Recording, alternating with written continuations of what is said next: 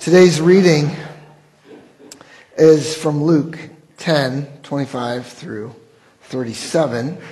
It's on page 958 of your Bibles, and it's on the screen as well.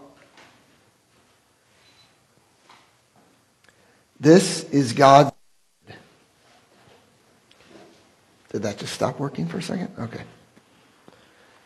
On one occasion, an expert in the law stood up to test Jesus. Teacher, he asked, what must I do to inherit eternal life? What is written in the law? He replied. How do you read it? He answered, Love the Lord your God with all your heart, with all your soul, with all your strength, and with all your mind, and love your neighbor as yourself. You have answered correctly. Jesus replied, Do this, and you will live. But he wanted to justify himself. So he asked Jesus, Who is my neighbor? In reply, Jesus said, A man was going from Jerusalem down to Jericho when he fell into the hands of robbers. They stripped him of his clothes, beat him, and went away, leaving him half dead. A priest happened to be going down the same road when he saw the man. He passed by on the other side. So too, a Levite, when he came to the place and saw him, passed by on the other side. But a Samaritan, as he traveled, came where the man was, and when he saw him, he took pity on him. He went to him and bandaged his wounds, pouring on oil and wine. Then he put the man on his own donkey, brought him to an inn, and took care of him. The next day he took out two denarii and gave them to the innkeeper. Look after him, he said, and when I return, I will reimburse you for any extra expense you may have. Which of these three do you think was a neighbor to the man who fell into the hands of robbers? The expert in the law replied, the, the one who had mercy on him. Jesus told him, Go and do likewise. The word of the Lord. There was a story about a guy who lived outside and he went to church and wanted to check that out. And he was wearing very dirty, torn clothes. He smelled horrible. He, he went in and he was trying to get into it, listening to the songs and the sermon about loving your neighbor. And so he was shaking hands and, and some people were avoiding him, uh, kind of to be around the stench and uh, didn't get a real warm reception. The pastor leaned in when he shook his hand and said, if you come back, pray and ask God how you should dress and clean up for church next time if you come back. He came back the next week exactly the same dirty, torn clothes, smelling. The pastor was a little ticked off and said, I thought I told you to pray about how to come here to our church. And he said, I did. I asked God. He said, I don't know. I've never been there.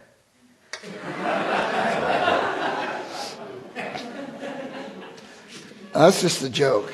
That didn't that didn't really happen.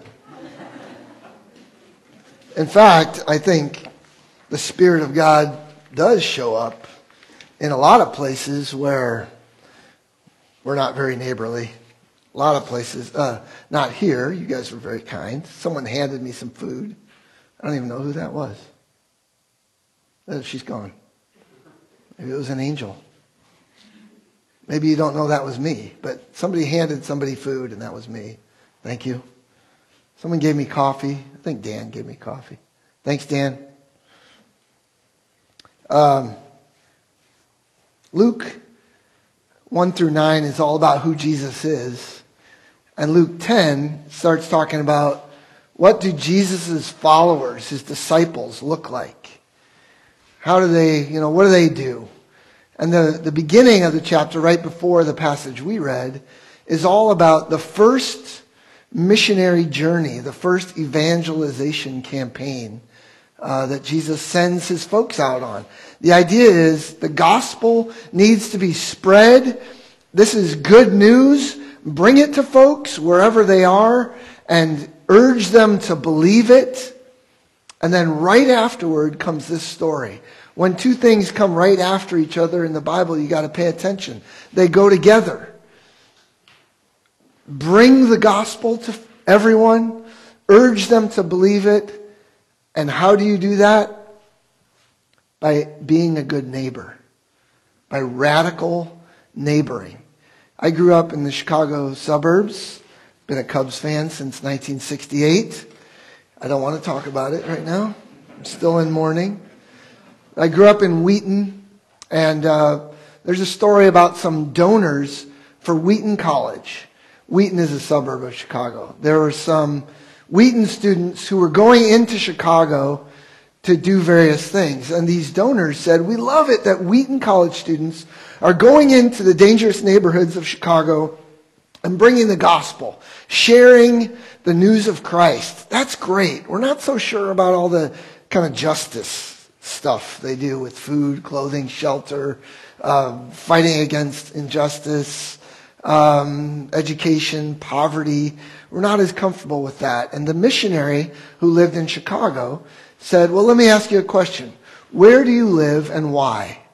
And the answer uh, had to do with uh, realty, real estate. So, what are the top three reasons for living somewhere? Everybody knows that, right? So, what does that mean? What does that mean? Location, location, location. Well, it means uh, good schools, resale value, parks, amenities, beauty, uh, safety, you know, all these things. And the missionary from Chicago said, those are great reasons to live somewhere. Those, those are great things to think about when you're raising a family. And my neighborhood doesn't have those things. And we want to work so that all of the folks in our neighborhood can have those things too. I thought that was a great answer.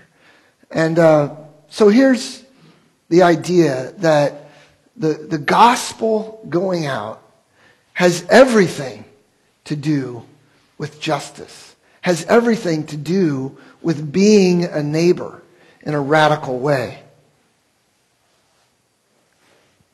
only 108 years. Next year, next year, Cubs, right? It's only been 100. You know, I tell people they won it back to back in 07 and 08. And, you know, some, some non baseball people are like, well, that's great. 1907, 1908. Yeah.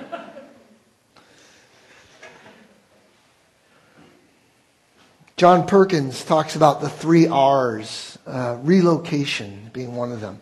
Going to where the people are and allowing their needs to become your needs. How do you look at folks who are hurting? Jesus tells the story that we read to a religious law expert he's not a lawyer per se. He's, a, he's kind of a church guy. He's a, an expert in the law of God. And he's trying to trip Jesus up. He's trying to trap him. Why? Because he's a law expert, and Jesus has a reputation for what? You know, law experts were kind of good at dividing folks up. You know, who's in and who's out, and who's kind of toeing the line and who's not. Jesus had a rep for being welcoming to all types, even those types that were sinners, they called them. You know, people who didn't give a fig for the law. And Jesus kind of had that reputation. And basically what he was asking Jesus was, okay, law or no law, Jesus. He's trying to get him to say, he probably thinks Jesus is going to say, oh, you know, law is it's not that important. Everybody, everybody come on in. Everybody's welcome. Doesn't really matter what you do. And that would be a gotcha kind of moment for this law expert. He expects Jesus to soften the law and say, oh, God will accept everyone. But Jesus says stuff like, I didn't come to abolish the law. In fact, not a jot or tittle will be taken out of the law. That's where that phrase comes from. Uh, I've come to fulfill the law.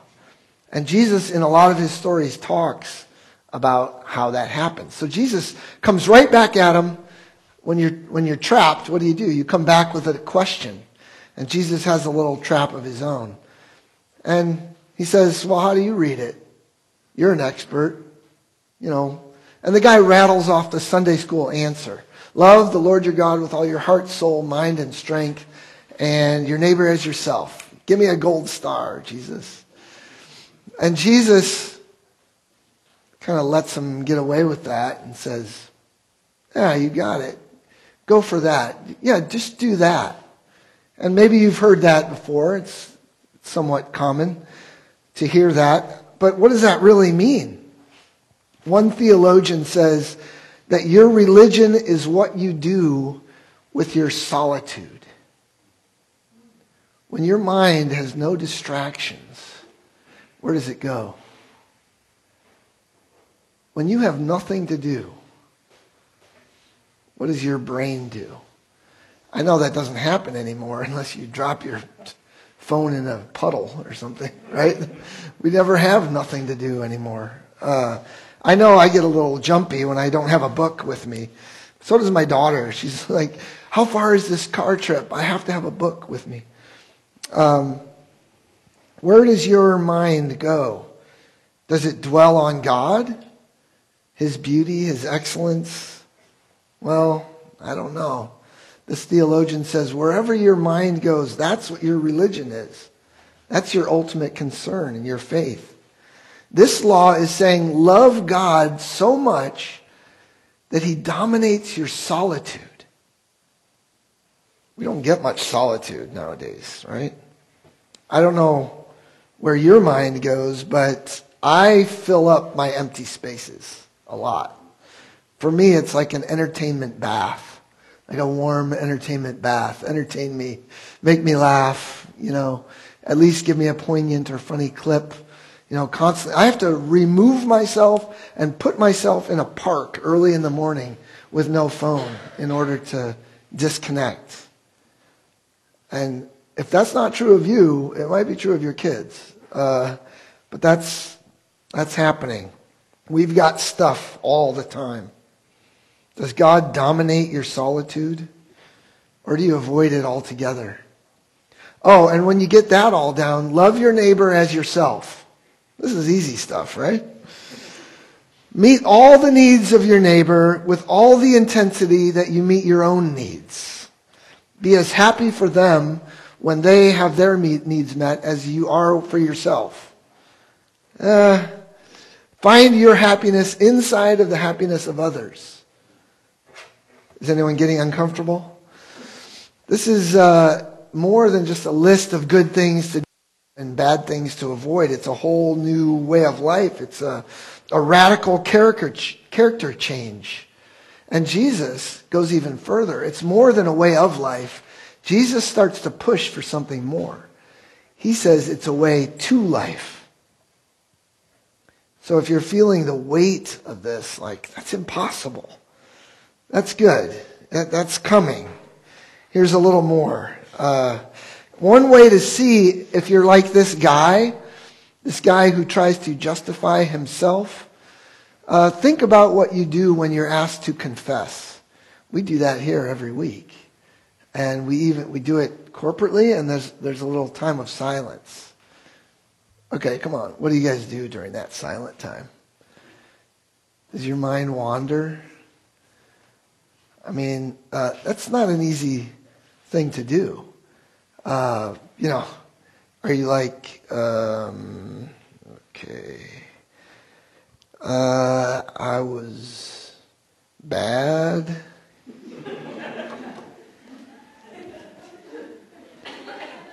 To someone that at one time, yeah, you're trailing off. I mean, is it hard to figure out? I mean, for me, it's kind of both ways. Like someday, sometimes it's like, oh yeah, I know what I've done. and other days, you know, I'm a little fuzzy.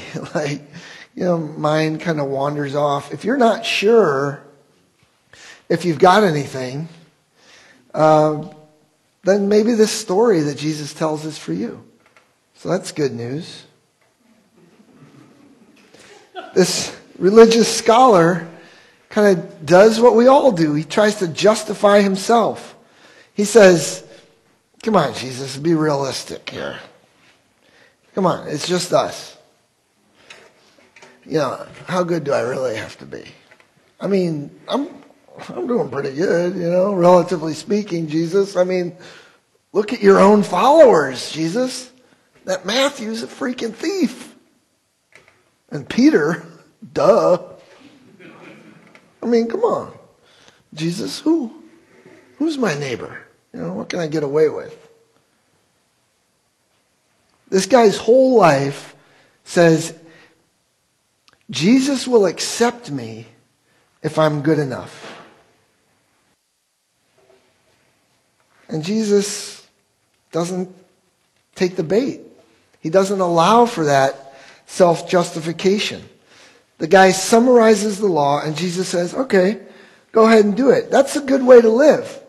There's nothing wrong with being a rule, follower, right? Any rule followers out there? My wife is one. We always say that her rebellious years are ahead of her. Um, she's, she's not here today. Hmm. Maybe the rebellion has started. She's at my daughter's soccer game. But hmm. Jesus says, though, if you think that's the way to eternal life, that's crazy. You could never do it, for one. And the guy's like, yeah, I know. So what's the real standard? Come on, it's you and me. How can I slide in there? Now, when I hear this, he may be testing Jesus. He may be, you know, kind of an ass. All the kids are gone, right? I said that. Okay. Um, but I also wonder if he's really, really sincere. If he's, you know, kind of having a moment where he's saying, I really, I really want to, I really want to get this. Can you feel the tension? I, I think I hear him saying it like, uh, well, who is my neighbor? Like, what do, Jesus, you know, this guy might be really sincere. Jesus, tell me. Tell me what to do. Well, there was a man who was traveling on a well known dangerous road, and he was taken by robbers and beaten half to death. And this guy's on the edge of his seat. Wait, wait, you're telling a story now? Is this my answer? What's happening? And, you know, maybe we're on the edge of our seats too. Like, I, I want to know, Jesus, tell me, how do I, how do I live? He's telling the story, and we're on the edge of our seats, and the hero of the story is the perfect neighbor.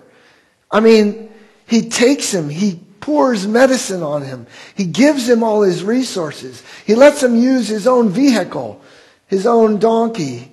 He uh, takes care of him in every way. He meets every kind of need physical needs, financial, transportation, medical, spiritual needs. This is holistic ministry, and this is very costly. Two denarii would take care of that guy for two or three weeks in the inn. And this story, remember, the guy's saying to him, What's the minimum can I get away with? How can I slide through? And Jesus is saying this kind of hugely radical, sacrificial love, that's the minimum standard. do that. And the guy is like, meet all the concrete needs around you of every type, even from people that you ordinarily despise and those who are different from you. There, that's the minimum. what?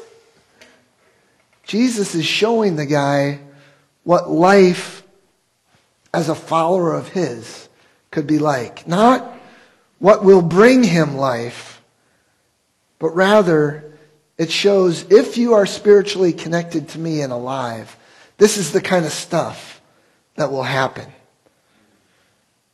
The fruit doesn't make the tree alive, but it shows that it's alive. And this guy in the story who's half dead, what happens to him in the end? He survives. He lives. And he's experienced the grace from a hated stranger. Could it be that this hated guy, the Samaritan, also experienced grace? A life that is poured out in compassionate service, especially to those on the margins, shows that you have met me. That's what Jesus is saying in this story. And it begins to dawn on this really good guy. He's one of the good ones. The guy asking, trying to trap Jesus, he's a good guy. It begins to dawn on him that Jesus is telling a story and he's not the hero of it. We like to be the heroes of the stories, don't we? Let's be reasonable, Jesus. the story you're telling is making me feel guilty here. Now, wait, wait, slow down. Who do I got to love? Jesus says, watch out. Your neighbor is a bitter enemy. We try to put limits on stuff. And there's no limits. Love anyone in need across racial, socioeconomic barriers. We also try to limit based on whose fault it is. Have you ever heard the phrase the deserving poor? Okay, and uh, do we sometimes do that? Try to decide whether to help based on whether they're deserving or not? Um, I know I do that sometimes. There was a there was a couple that I met 10 years ago, and they told a story of Hurricane Katrina that was outlandish, and uh, it didn't it didn't sound right. And there were people in my church who were responding to the story with a lot of scrutiny. Uh, it sounded like a totally made up story, and it was. We found out later, but at the moment that we were hearing that story, I remember thinking to myself, if they made up this whole story about how they need help because of this and that, and I know it's all BS, if they made all that up, then they need some help. Right? I mean, there, there is something going on there where they need.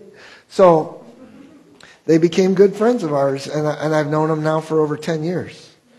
And um, that was the beginning of the relationship, though. It was kind of a, a decide, you know. And and maybe you guys, the, the only reason I did that this morning is that is so some of you could, you know, just kind of feel feel again because you felt it before, but feel in in yourself. How does that? How do I react? How's that first reaction to someone who's, um, you know, a little bit off, standing in our doorway? looking kind of raggedy. You know, how do I how do I react? And so I'm not trying to point out anything big about that. I just wanted to get you feeling a little bit of that. The poor that are giving. Um, here, there was no scrutiny on the road. There was no interview. There was no intake session on the road. He just got off his donkey and ministered to the guy.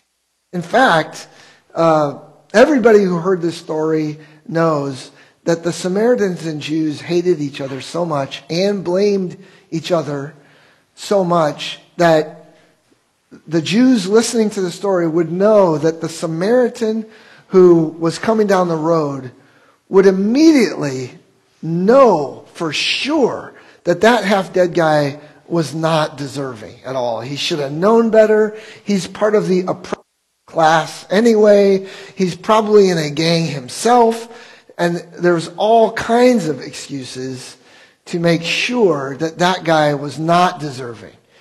And then there's a whole nother range of excuses uh, for the folks who are going by. That, you know, I'm late, I'm busy, I got something to do, my church service is about to start. If I touch this guy, I'll be ceremonially unclean. Uh, it's irresponsible. All kinds of reasons to stay away. It has been said that if Jesus came only to help the deserving, he could have saved himself a trip. We also limit how much. I'm only making ends meet myself. When I reach over a certain hump, then I can kind of cut from my excess and help. Right? We do that. Uh, this is a well known dangerous place. It's called the Pass of Blood. He's there dying. Everyone knows they pass by on the other side because it would be dangerous and perhaps fatal to stop. It's just common sense. But this radical sacrifice the Samaritan makes, he risks everything. He pays whatever it takes to take care of this man, and he gives his time. Sometimes the most precious thing we have is our time. Is that right? Does that sound, I mean, I know our time is really worth a lot. He sacrifices his time, real money, takes care of the guy for two or three weeks. He doesn't just give leftovers. Uh, do you ever give out the stuff that's your favorite stuff? Usually we give out stuff that we don't like anymore, right? If you give your favorite stuff, it's usually to someone you really care about, someone who's close to you. This is a total stranger. Galatians 6 2 says, Bear one another's burdens, unless it burdens you. Oh, wait, that's not part of it. Just checking to see. Just checking. That's what we do, though, sometimes. We, we say, um, you know, if you're bearing someone else's burdens, it might be burdensome to you, right? But we tend to take on stuff that doesn't, we don't feel that much. My aunt and I have, have a little joke. She's kind of funny, but uh, it's the least I can do, you know. And uh, no, really, I thought about it for a long time, and this is the absolute least I can do. That's, that's why I'm doing it. But, but sometimes we do that. There's no such thing as a person who can afford this kind of stuff. There's no such thing. If you're waiting to afford it, keep waiting. If you can afford the help that you are giving, you're not helping enough. That's radical neighboring. And it begins to reveal the gospel truth that's even deeper. So this guy is sitting there thinking, give to people when you hate the sight of them, people who've brought this on themselves, when their burden is burdensome. So you experience some of their difficulty. That goes back to John Perkins, one of my heroes. Make their needs your needs. Really feel it when you're with folks in relationship. How can you get anyone to live like this? Well, couple, there's a way you can't that won't work, and another, another way that will. The way that won't work is guilt and invoking morality. The Bible commands it. Don't you feel bad? Give to others. Jesus doesn't do that here. He puts the most moral people in the universe here, the priest and the Levite, in the story as the folks who can't do it. These are the people in real life who actually give to the poor. The priest and the Levite give regularly, very regimented, 10%. They, everybody knows in the culture Oh, they're, they're the givers. They're the ones who do it. Jesus puts them in the story, and it's so radical that they don't even touch it. They cross to the other side of the road. When their lives are on the line, they can't do it. Morality can make you a little bit jealous and a little bit guilty, but it can't change your life. It can't get you to where Jesus wants you to be. Remember, Jesus isn't trying to make this guy feel guilty. The original problem, remember, was who is my neighbor? And where does Jesus put the guy in the story?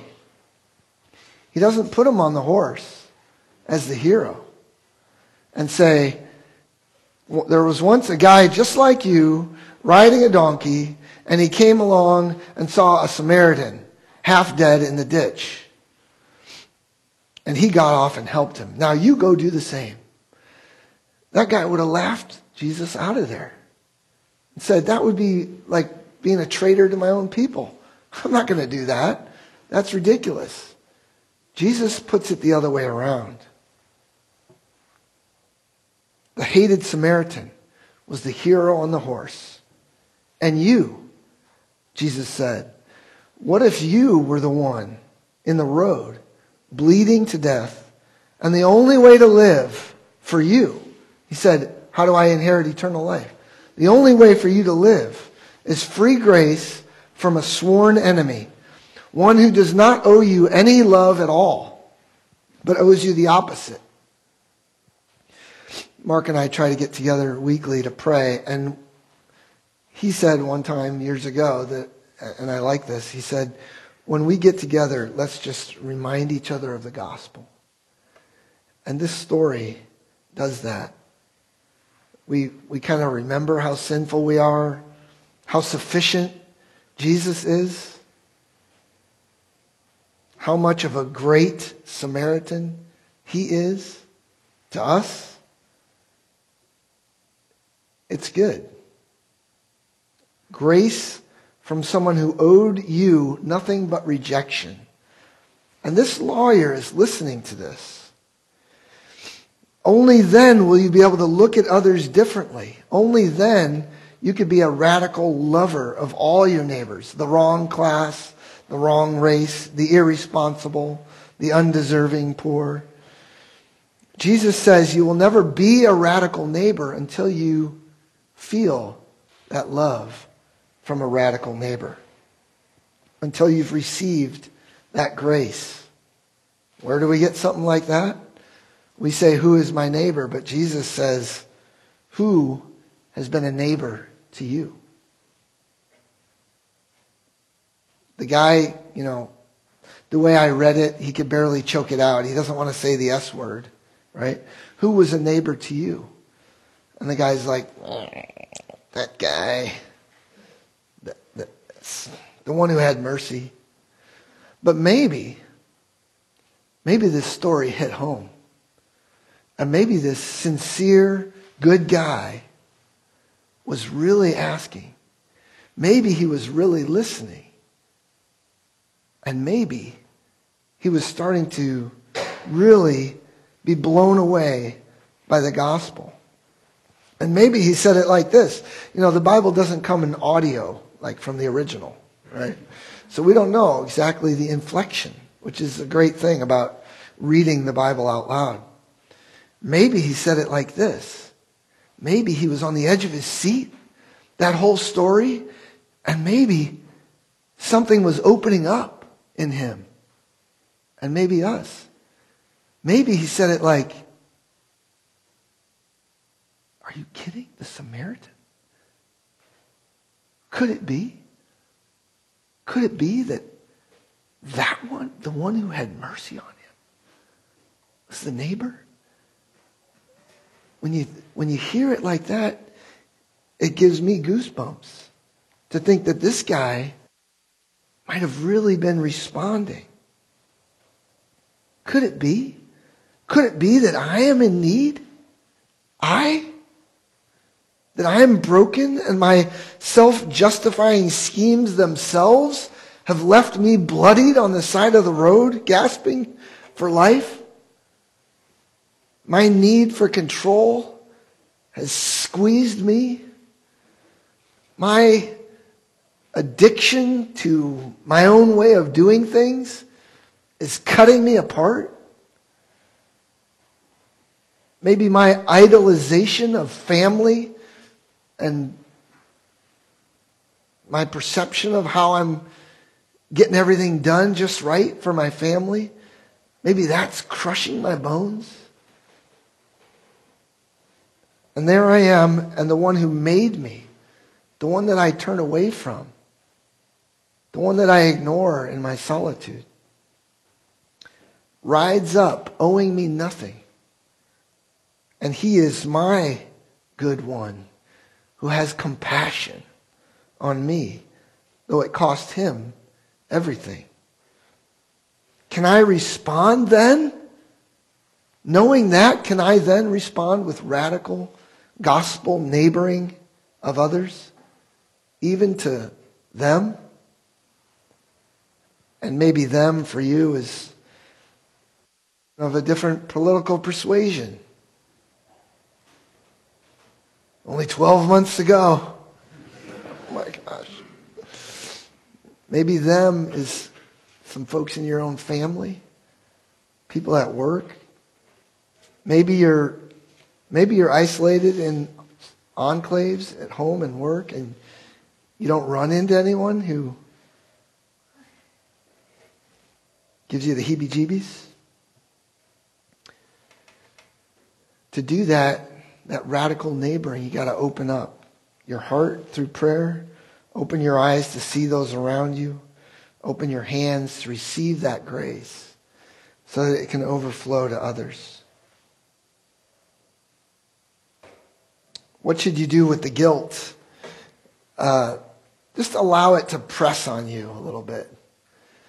Right? You have to be overwhelmed by the mercy that God asks you to have for others, perhaps, in order to really receive deeply the mercy that he gives you. He offers it to all of us through the great Samaritan, Jesus. The rescuing love of the gospel of Jesus can penetrate us, and then we can go and do likewise. Charles Spurgeon is a famous pastor. He said this let it never be forgotten that what the law demands of us, the gospel, really produces in us. Let's pray. God, will you help us to see the mercy that you ask us to have on others in a way that overwhelms us? In a way that helps us to see the incredible grace that you pour into us so that then we can walk in the steps of the one who came not to be served, but to serve and give his life as a ransom for many. Amen.